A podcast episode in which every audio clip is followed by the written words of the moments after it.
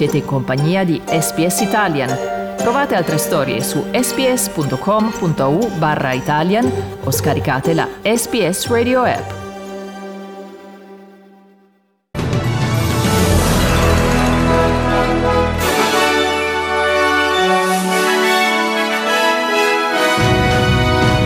Pandemia, il Victoria continua con l'allentamento delle restrizioni.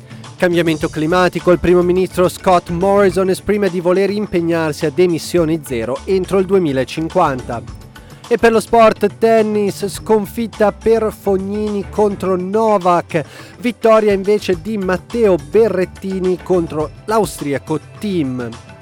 Buon pomeriggio e benvenuti all'edizione flash del giornale radio di SBS Italian di martedì 2 febbraio 2021, presentata in studio per voi da Federico Solchi. Il Victoria ha deciso di allentare ulteriormente le restrizioni imposte a causa della pandemia, permettendo agli uffici di aumentare la loro capacità fino al 75% a partire dal lunedì 8 febbraio. Questa notizia arriva nel giorno in cui lo Stato fa registrare il suo ventisettesimo giorno consecutivo senza alcun caso di Covid-19 acquisito localmente e solamente una nuova infezione rilevata in viaggiatori di rientro dall'estero.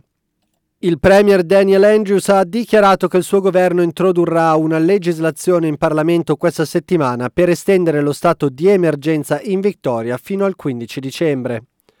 Andrews ha affermato che l'estensione dei poteri è necessaria per assicurare che le direttive di salute pubblica possano essere applicate. The sorts of rules that the state of emergency un- underpins is the order for someone to isolate for 14 days, is the order that means hotel quarantine is mandatory, uh, wearing face masks in certain settings, all of those common sense things. Uh, but particularly hotel quarantine, without a state of emergency, the Chief Health Officer simply has no power I professionisti del campo medico stanno esortando gli australiani ad ascoltare i consigli degli esperti sanitari in merito al Covid-19 e dal lancio del programma di vaccinazione invece di dare retta ai politici.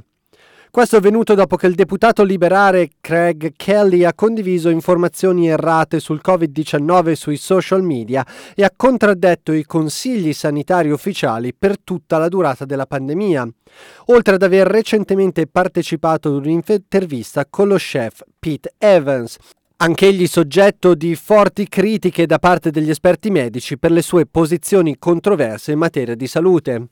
Il signor Evans era già stato bandito da Facebook alla fine dello scorso anno per aver ripetutamente violato le politiche del social network, condividendo disinformazioni in merito al coronavirus. La presidente del Royal Australian College of General Practitioners, la dottoressa Karen Price, ha inoltre richiesto a tutte le figure pubbliche di agire in modo responsabile, dicendo che l'ultima mossa del signor Kelly non risulta essere certamente utile nel dissipare teorie cospirative infondate. Il primo ministro Scott Morrison ha espresso la preferenza del suo governo di raggiungere l'obiettivo di zero emissioni nette entro il 2050. È la prima volta che Morrison nomina questo obiettivo in termini così espliciti, ma allo stesso tempo non c'è ancora un impegno fisso da parte del governo di raggiungere questo obiettivo entro questa data. La maggior parte delle grandi economie, comprese gli Stati Uniti, si sono già impegnate nel voler raggiungere l'obiettivo di zero emissioni entro il 2050. Morrison ha difeso il suo approccio dicendo che l'attenzione del governo è su come raggiungere effettivamente questo obiettivo. When I know how we can get there, then I can tell Australia when we're going to get there. Because if you don't get there by technology, you get there by taxes. And I will not make Australians pay higher taxes uh. Molti dei suoi colleghi della coalizione, tra cui Barnaby Joyce e Craig Kelly, non sono d'accordo con la scadenza del 2050 e stanno spingendo per maggiori investimenti nel campo del carbone.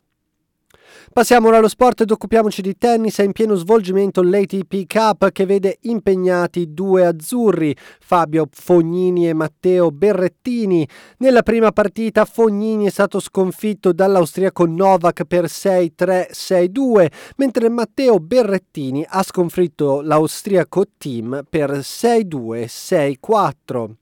Stasera in campo il doppio decisivo tra Vavassori e Bolelli che incontreranno gli austriaci Weisborn e Oswald.